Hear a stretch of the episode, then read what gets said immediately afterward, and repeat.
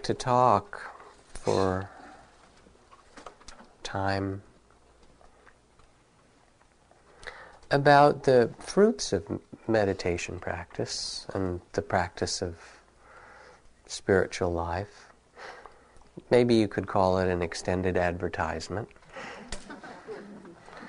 Um, I might think of it better as a extended reminder to the heart of the blessings that come to us as we engage in, enter into a spiritual path. In offering the central teachings of mindfulness, of what I like to translate as a wise or sacred presence, the Buddha says, My friends, there is a most wonderful way to help living beings realize purification, overcome directly grief and sorrow, end pain and anxiety, and travel the path of wisdom and compassion and realize liberation. And this is the establishment of mindfulness, of awareness, of the body in the body, of the feelings in the feelings, of the mind in the mind, and of the world, of the dharmas of the world in the dharma. So this is his kind of advertisement. There's this wonderful way of purification and liberation and overcoming of grief and sorrow and the development of wisdom and compassion. And because the Buddha was a list maker, you know, you, I'm sure you know some list makers in your life. He, he made a lot of lists. He loved making lists. Um, there are all these lists, the Eightfold Path and the Seven Factors of Enlightenment and the Twelve Links of Dependent Origination and the Four Noble Truths and the three characteristics, and I could go on and on and on. So I was just reflecting on what is the fruit of practice to speak of um, recently at a retreat, and I just made an, another list, kind of in that same tradition, making a list of what comes to us as we learn to quiet the mind, establish awareness, quiet the mind, and open the heart. And um, this is a particularly trying time. Now, I probably could say that almost any year, but this year there's a there's a cultural, if not global, feeling of fear and um, of suspicion that's grown, one another and other kinds of people, and the visible heartbreak and stupidity of war. Um, and also all the lies and misinformation that go between people and between groups and between countries and um, and when we see it's incredibly painful. And it's a little bit like the Buddha sitting under the tree of enlightenment and the armies of Mara of all the difficulties assail him before he can find a place of perfect liberation and peace. There's some way in which um, this is true in the world that we live, and especially at this time, it's very visible and painful because um, our own country and society is so much involved in that kind of conflict. It's not that it hasn't been here anyway all along, but it's really visible and painful. And here we are in this world, the midst of this mystery of unspeakable beauty and unfathomable sorrow woven together. Pablo Neruda asks us when did the honeysuckle know its perfume? And when did the pine tree re- realize its fragrant effect? And when did smoke learn to fly? And why is the scorpion poisonous and the elephant benign? And on what does the tortoise meditate? And where does the shade withdraw?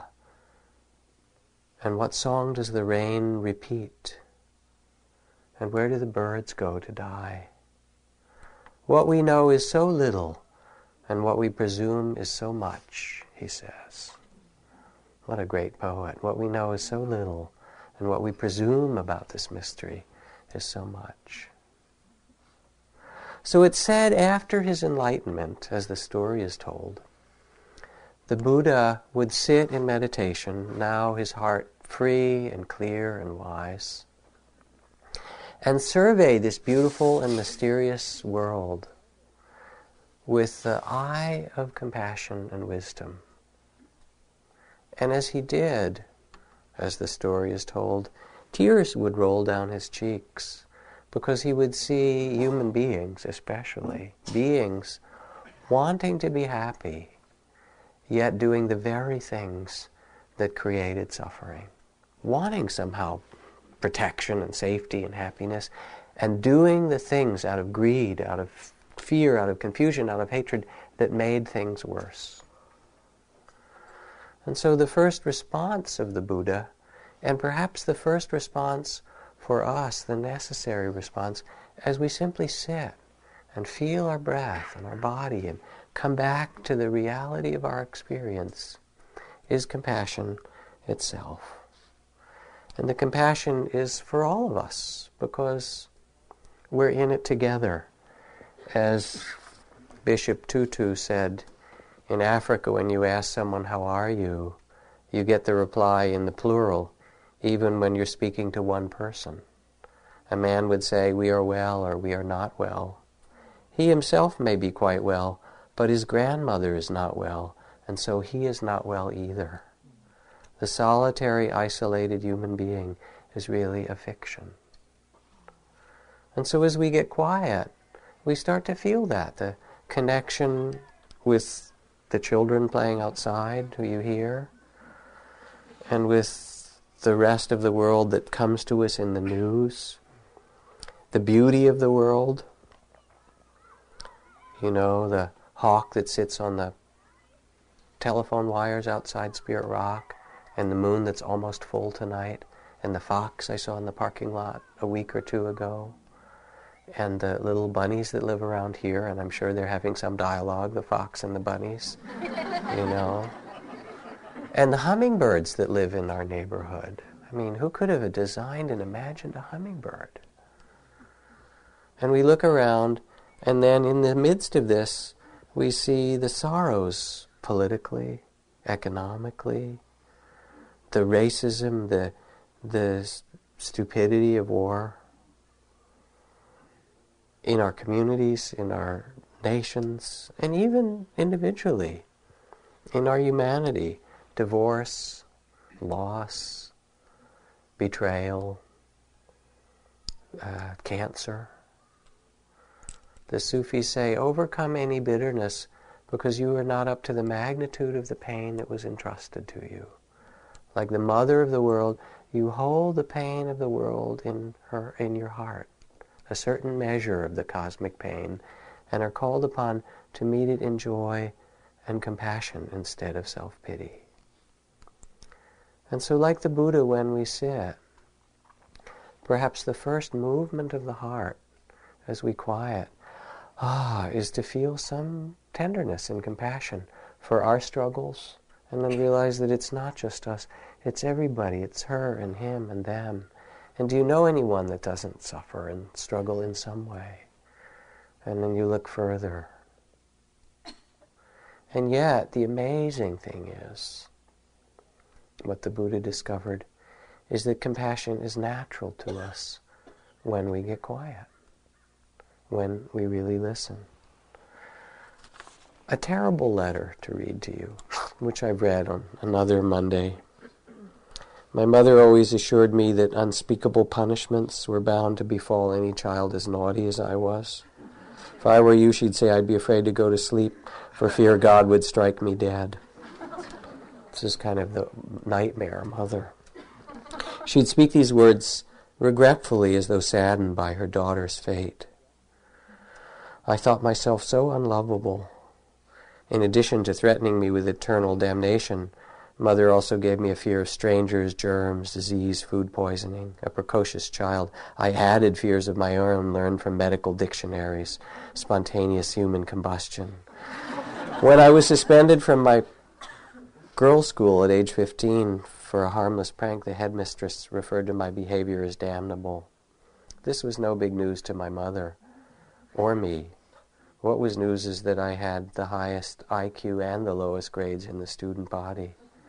I took pride in the fact that although I was a dysfunctional underachiever, at least I wasn't stupid. the most devastating words my mother ever spoke to me came when I asked her if she loved me.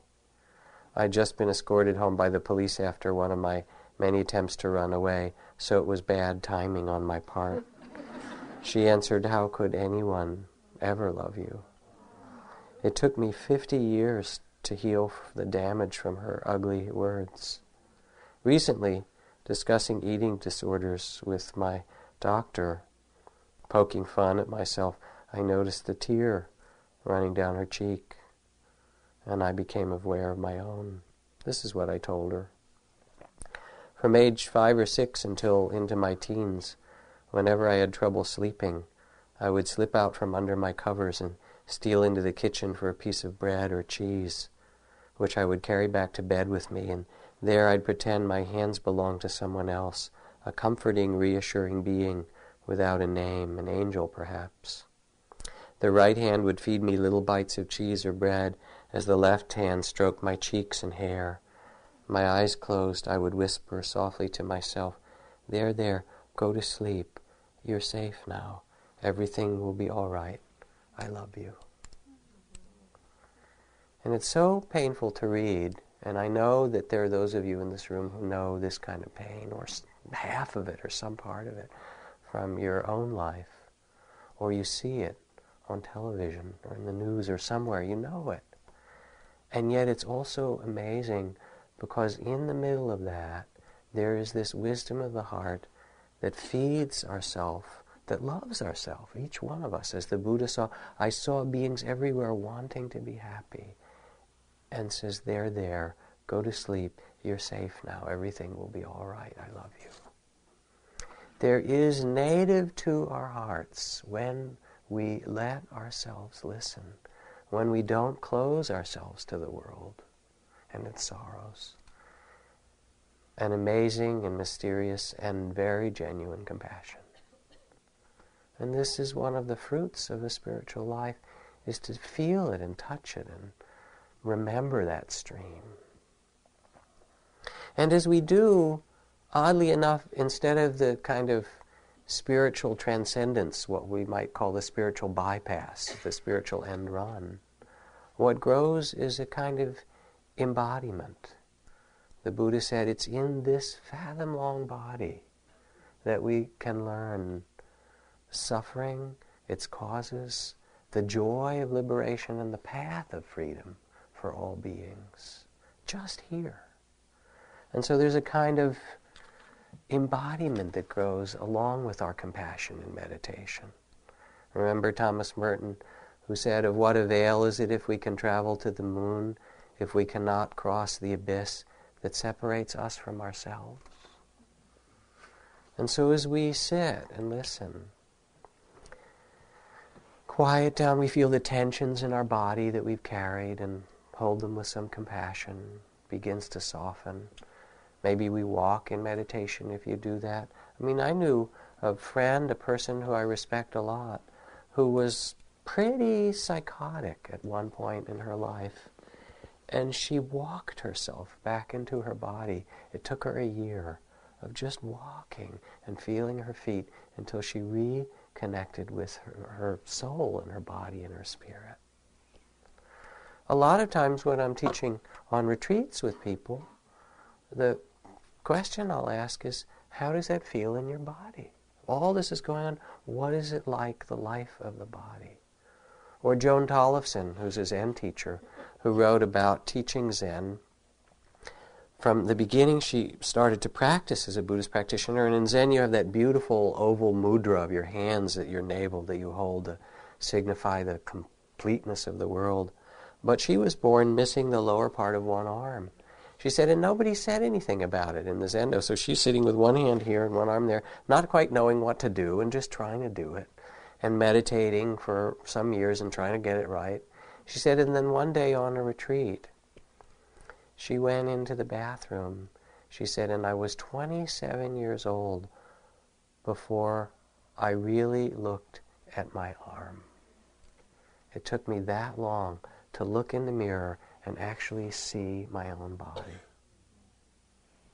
And there's something so mysterious about living in a body and so sacred and beautiful that as we practice, it's not going somewhere else, but it's really bringing this attention to our life. And if we take our body to be sacred, how can we not see that in another?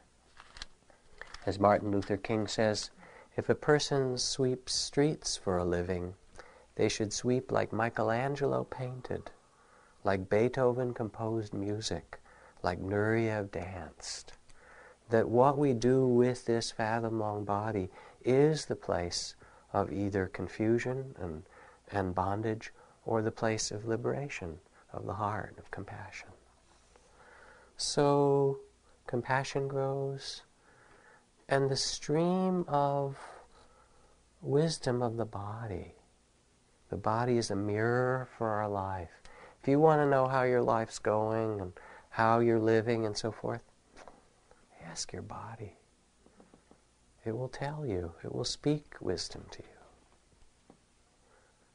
And you see Thich Nhat Hanh walk, those of you who've had the privilege of studying with him, and you know, two, three, five thousand people are there waiting for Thich Nhat Hanh, and he walks in, and just the way he takes a mindful step, and everyone goes, oh yeah, that's right.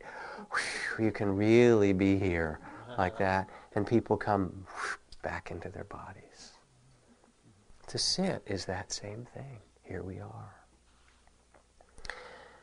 And oddly enough, when we get here, when we come into our bodies more present, there comes a sense of space.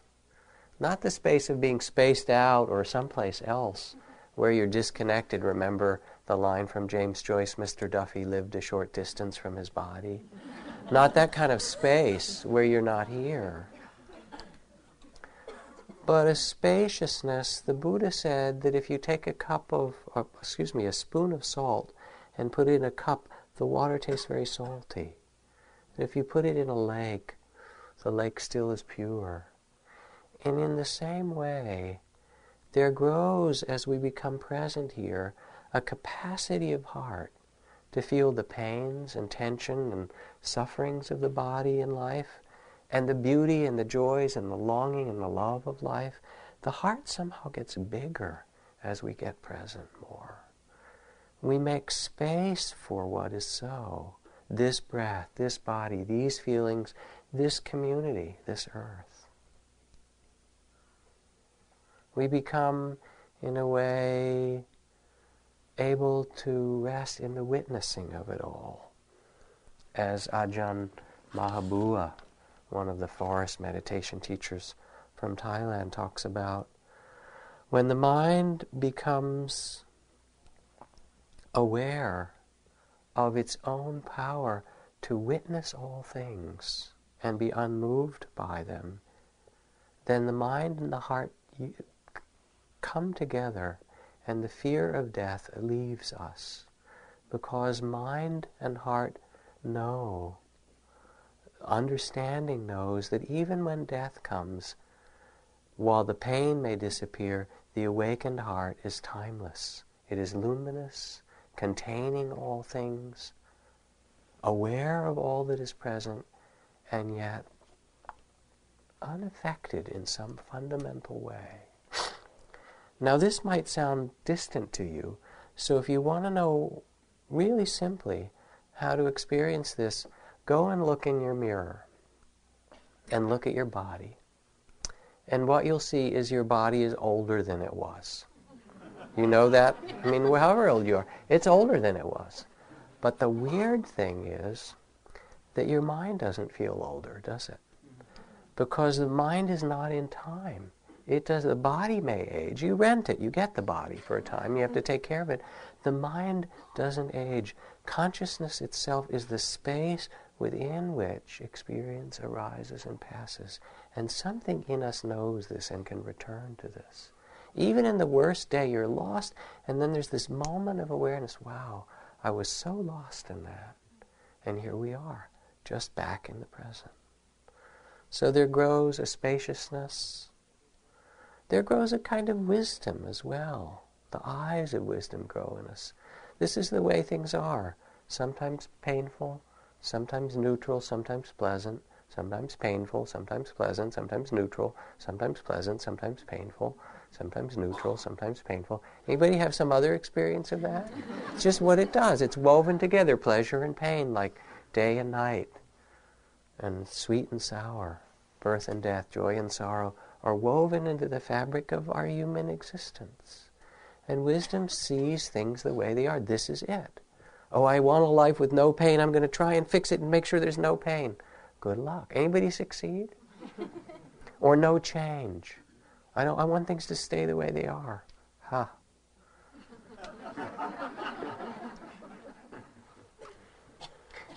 if you understand, it says in Zen, things are just as they are. If you do not understand, things are also just as they are. right? Uh-huh. And wisdom sees life, sees the way that it is. And then realizes that to cling to it, to, to try to hold on and with greed and fear and so forth, it basically doesn't work.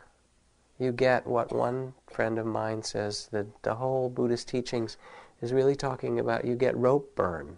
You know, you're holding on to something that's changing instead of realizing that each moment and each day is new. And there comes the perspective of wisdom. As Hermes Trismegistus, the alchemist, says, Perceive as if you can see that you are not yet begotten, not yet conceived, that you are in the womb, that you are young, that you are old, that you have died, that you are in the world beyond the grave.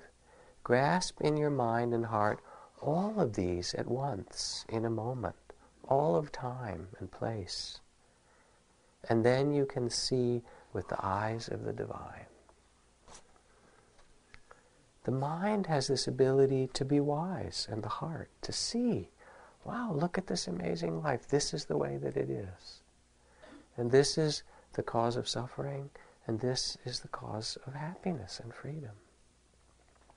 And wisdom in us grows as we listen and look. And with that also grows trust, refuge in the Buddha, refuge in the Dharma, refuge in the Sangha, are the outer ritual, the outer symbol in Buddhist teachings of following the way of the Buddha. And what is refuge? I mean, it's not that the Buddha is someplace, you know, in some, his ashes are in some stupa in India. When the Buddha spoke about taking refuge, it is the refuge in the Buddha that is always present. To see the Buddha nature in every being you meet, to remember the Buddha nature, the nature of freedom that is possible in your own heart. And with this grows a very deep trust. A trust in the Dharma and the Buddha and the way things are. Hatred never ceases by hatred one of the great Dharma teachings. When we see with the eyes of wisdom, when we look into our hearts, we know it's true. Violence never begets anything but more violence. Hatred never ceases by hatred, but by love alone is healed. This is the ancient eternal law. And we look in ourselves, there are all the difficulties we have, our fears and anger and doubt and confusion and so forth. And as we practice, as we sit and meditate and bring the sense of kind attention and mindfulness, there grows somehow a trust that we can be with all of the experiences of life and see and sense from our Buddha nature. Like we are sitting under the tree of enlightenment and Mara is doing this dance of temptation and difficulties and so forth. Say, yeah, Sure, I know all of that. And here we are, just in the heart, at peace, trusting. It's beautiful to learn to trust. One person who came to me in the East Coast, a man who had done a lot of years of Vipassana and then was training with a Tibetan Lama to do the 100,000 prostrations that are the beginning of Vajrayana uh, tantric practice, visualizations and stuff. He came because he was having trouble. He had done a couple, few thousand of the bows, and he couldn't do it anymore. He was just completely stuck. He said, I'd stand there and I just can't do it. I start to get afraid and shake, and I just can't do it. And he said, I, I went to my Lama and told him that it was really, really hard for me to do, and my Lama said, try harder, which was, you know, kind of nice advice, but not really to the point. But he told me the story, and I said, oh, great, I'm interested. Something's cooking. I mean, when you can't do something, instead of saying, well, try harder, you can also become interested. What makes it so that this is so difficult? So I said, great, come and visit me, you know, and we'll bow together. So he came and we stood next to each other and talked about his practice and so forth for a time. And we started to do these bows.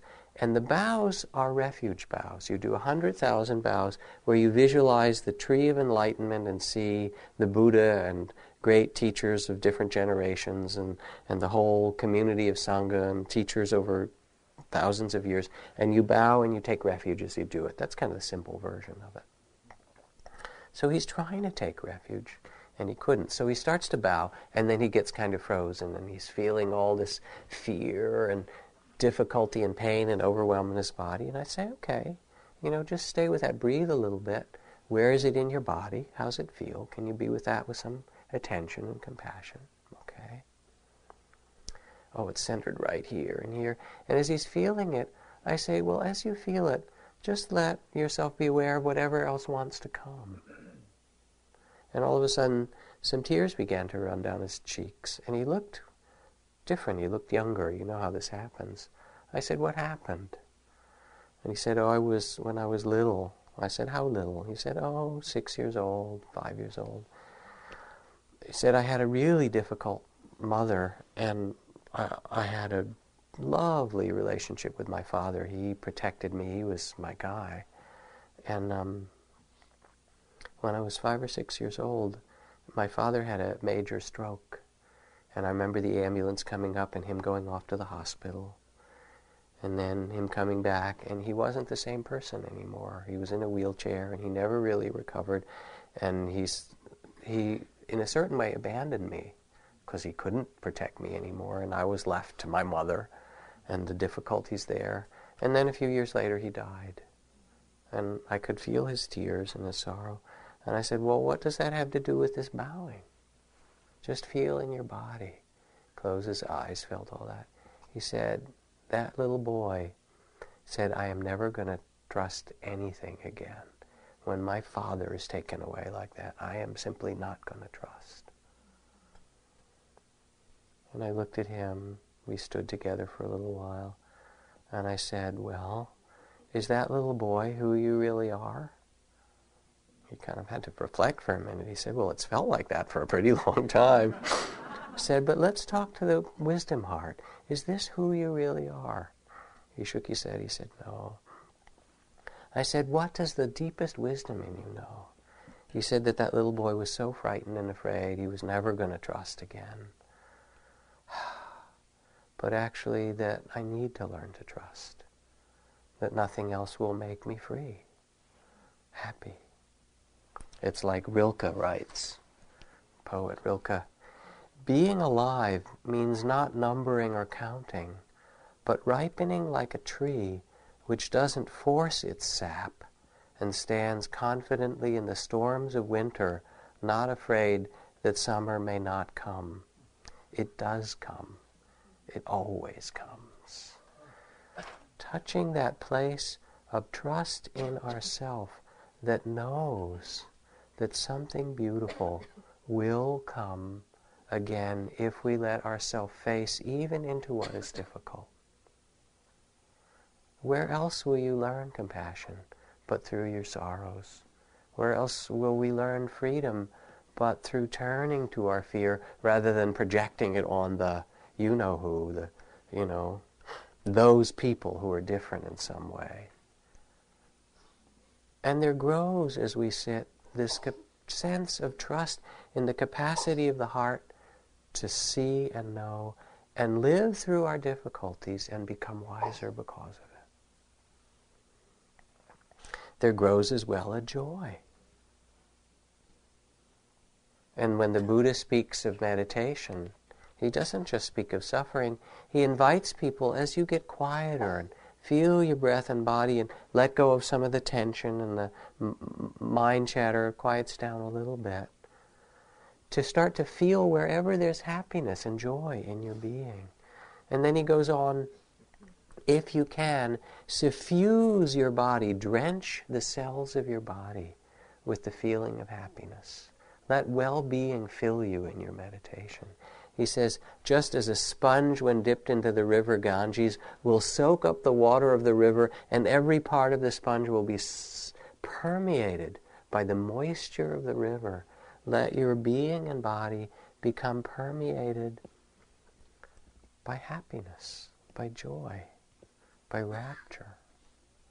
And so you begin as well to sense with compassion and presence and spaciousness and trust that happiness can come, that you can do this. You can do your human life with all its struggles and its beauty from a place of dignity and courage. You can, and love. And so many of us have learned to be loyal to our suffering. You know what I mean? Like we don't want to abandon it. I'm a real, you know, wounded, suffering person. And then at some point, you know, you look at somebody like the Dalai Lama who's probably suffered as much as anybody I've ever met. I mean, imagine the burden of your country that you haven't been able to lead your people back into.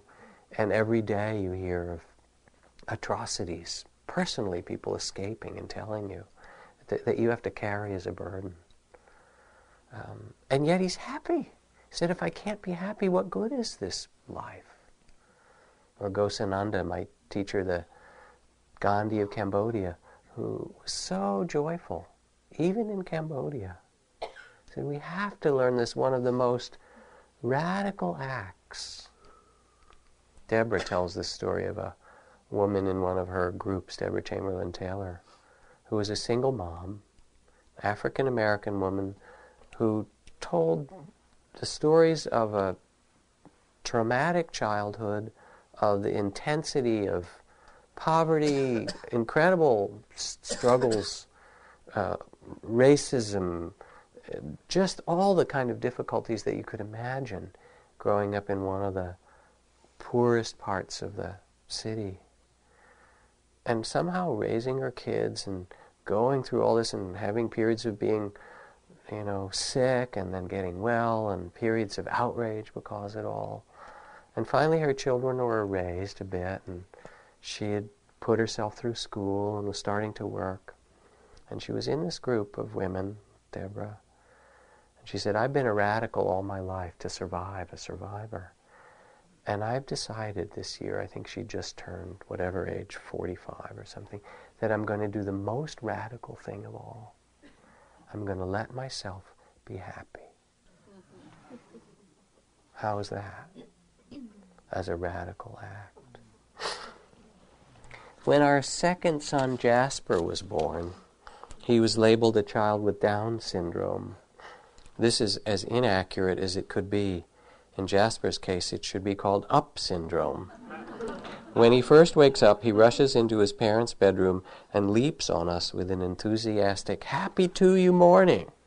He meets the entire world with his heart outstretched and he hugs everyone he can. It's his favorite way of being. They used to call his state retarded. Does make us wonder.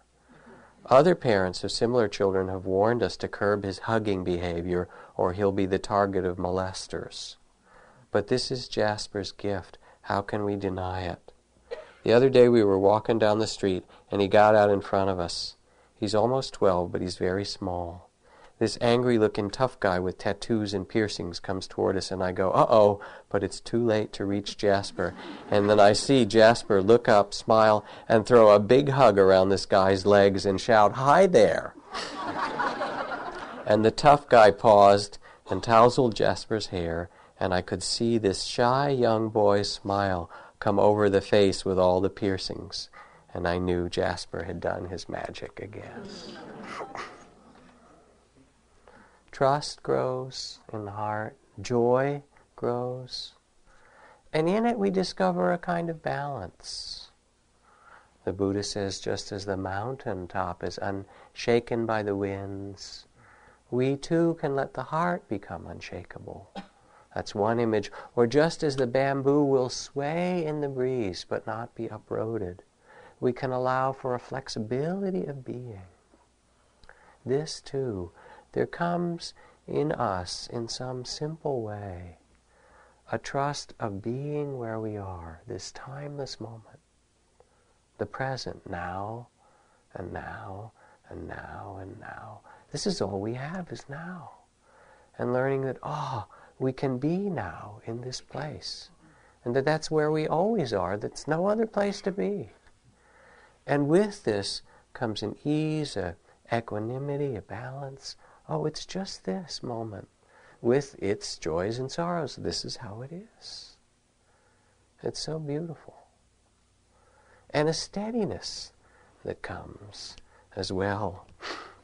As the Buddha says, there are those whose hearts can remain unmoved by the fires of anger and conflict, by the fears and confusions of the world, unshaken as a pillar, steady as a rock, quiet as a still forest pool.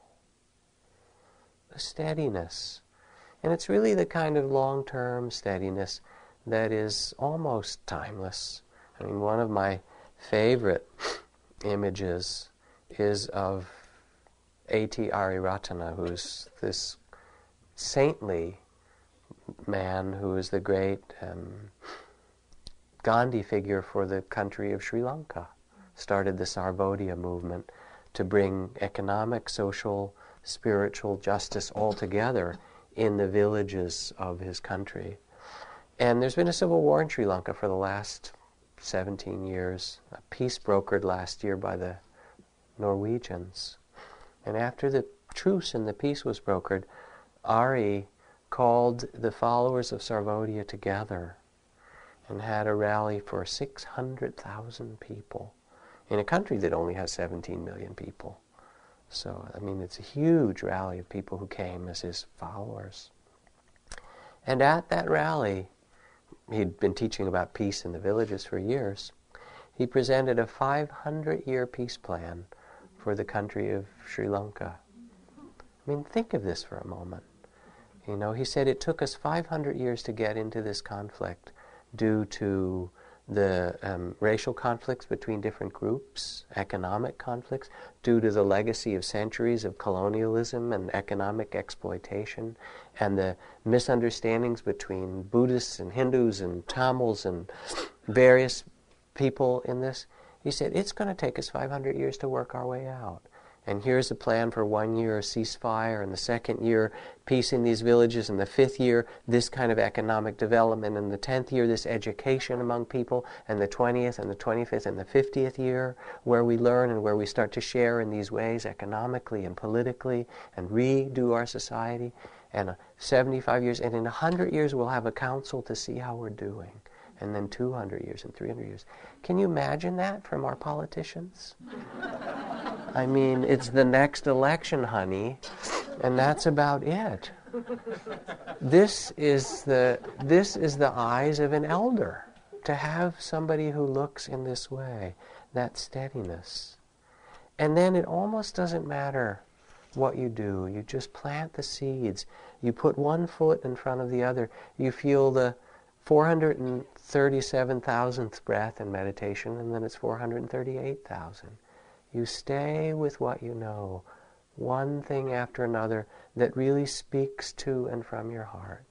And sometimes the results are visible, and sometimes all you can do is plant the seeds and pray. I worked with a doctor named David who 15 years ago was a resident at San Francisco General during the height of the AIDS epidemic. Many of his patients were young men like himself, and what he was unprepared for was that many of them died. His thorough training in modern medicine had given him ways to treat so many diseases, and his calling as a physician was to do everything he could to heal them. But David became overwhelmed, uh, um, but he was at a loss to, uh, to um, because of the fact that nothing he knew was of help. He became overwhelmed as one patient after another died, and the sense of futility grew in him, and he felt that way for the whole second half of his residency. David also happens to be trained as a Tibetan Buddhist, and it's been his practice to offer prayers for each of his patients. When a patient dies, even now, he lights a candle on his altar at home and keeps it burning for 49 days. The whole time he was at General, he prayed for each dying young man, lit a candle on his altar for them. And now, years afterward, he tells me of this with a smile, for it's made him wonder. Perhaps the reason he was there was not what he had thought. He'd expected to serve by curing and rescuing his patients. When their problems proved resistant to his medical expertise, he had felt useless, futile. But maybe he was not meant to be there to cure people. Perhaps he was there so that no one would die without someone to pray for them. Perhaps he had served every one of his patients flawlessly. There comes somehow a steadiness of heart that knows that no matter what happens, we still have to plant the seeds that we most deeply believe in in this world of compassion, of respect, of patience, of justice, of forgiveness. I mean, what else are we going to do with our life that's really of any benefit? And out of this deep steadiness, 10,000 breaths, one foot in front of another, one moment of struggle and saying, ah, compassion here too, there grows a sense of freedom, what the Buddha called the sure heart's release.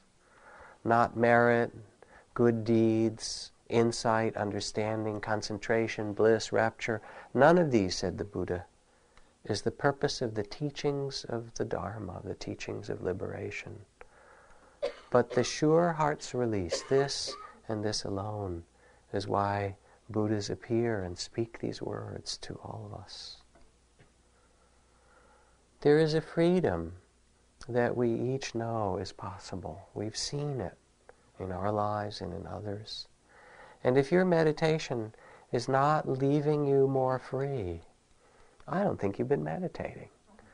And it doesn't mean that you have a good sitting. Lord knows you might sit and your body will hurt more and your mind wanders more. But what I mean about this freedom is that there are all these changing conditions, your ideas, and the pain and the contraction and the joy and all this stuff comes and goes, and you're there. And you realize, yes, I can bow to all of these things. And little by little, there's a shift of identity from the body of fear, from the small sense of self, to know that we contain it all. Love says, I am everything says one teacher. And wisdom says that I am nothing. And between these two, my life flows. Or Carl Jung, who put it this way, he said, At times I feel as if I am spread out over the landscape in inside things, and am myself living in every tree, in the flashing of the waves, in the clouds, and the animals that come and go, in the procession of humans and the procession of seasons. And there grows in us, as we practice, both an openness and emptiness, and with it a connectedness of heart to all things. O nobly born, remember who you really are. Do not forget your true nature, your Buddha nature. Sit and remember, walk and remember. Do your practices of loving kindness and compassion, forgiveness and remember. So simple. I got this letter. It's in kind of lovely middle school handwriting, you know, with misspellings and everything. Dear Jack, I came to your meditation center with my school in eighth grade. When I went, I didn't take any of that meditating stuff seriously, just talk to my friends. Then I started to get in big fights with my parents and myself. I recalled the time we spent meditating and how good it felt because I was so alone in my own little world. So I took the little knowledge I had about meditating one night after a long fight with my mom and went, try, went out on the roof and tried to do what you told us. And when I opened my eyes and went back into the house, I was not as mad. And it helped me talk to my mom. I don't know what it is about meditating that helps me, but I do know it helps with my anger. So I thank you a lot for this gift, and I wish we had more of it in our school. Freedom, it's really so simple. And we know it. We know when we get caught and contracted and afraid, lost in the body of fear. And some other part of us knows that that's not who we really are that there is another truth that is bigger, that is timeless, that is our human birthright, our blessing. And to sit in meditation, to come together even for an evening in community, to walk in these beautiful green hills that are turning slowly brown, to breathe, to watch the news and weep, to act politically, which we also need to do for justice and for the care of people instead of out of hatred, fear. All of this is the Buddha nature manifesting, shining forth in your life. And we do a spiritual practice to support that, to invite it. So let's sit for a moment.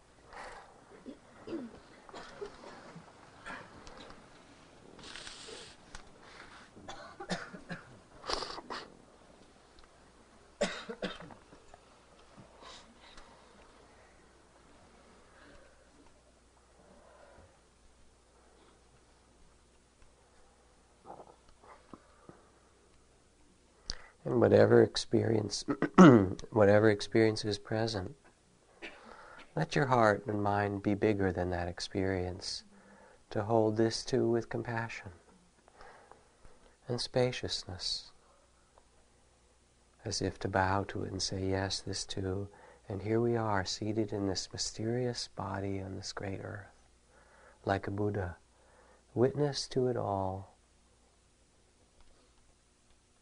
and free in the midst.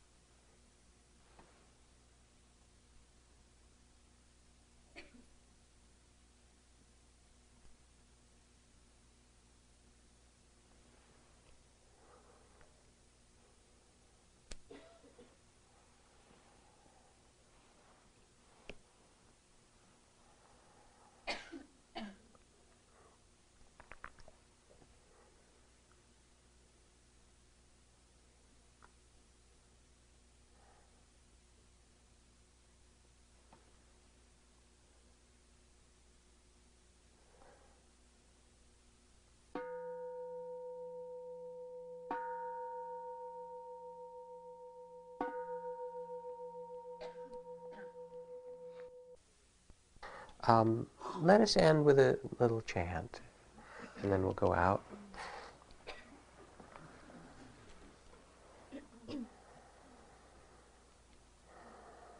In India, when you meet someone, commonly the greetings to put your hands together and say Namaste. Namaste means I honor the divine within you. I see that secret beauty behind, you know, your costume of the body and personality and all that stuff. That's not who you really are. And um, what a beautiful way to greet somebody. Uh, the root of that word namaste is in Sanskrit Also the word namo, which means to bow to or honor. So let's chant the word namo that starts many, many Buddhist texts with that word nine times. And as we do, you can let yourself chant and bow to yourself, the ones you love, mm-hmm. those who you wish would awaken, to the, those who carry the sorrow in the world right now, even more than we do, perhaps. Whatever asks of your bow. And then we'll go all into the evening.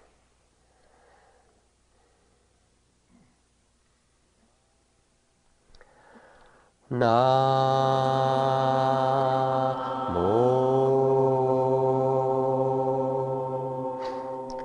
Namo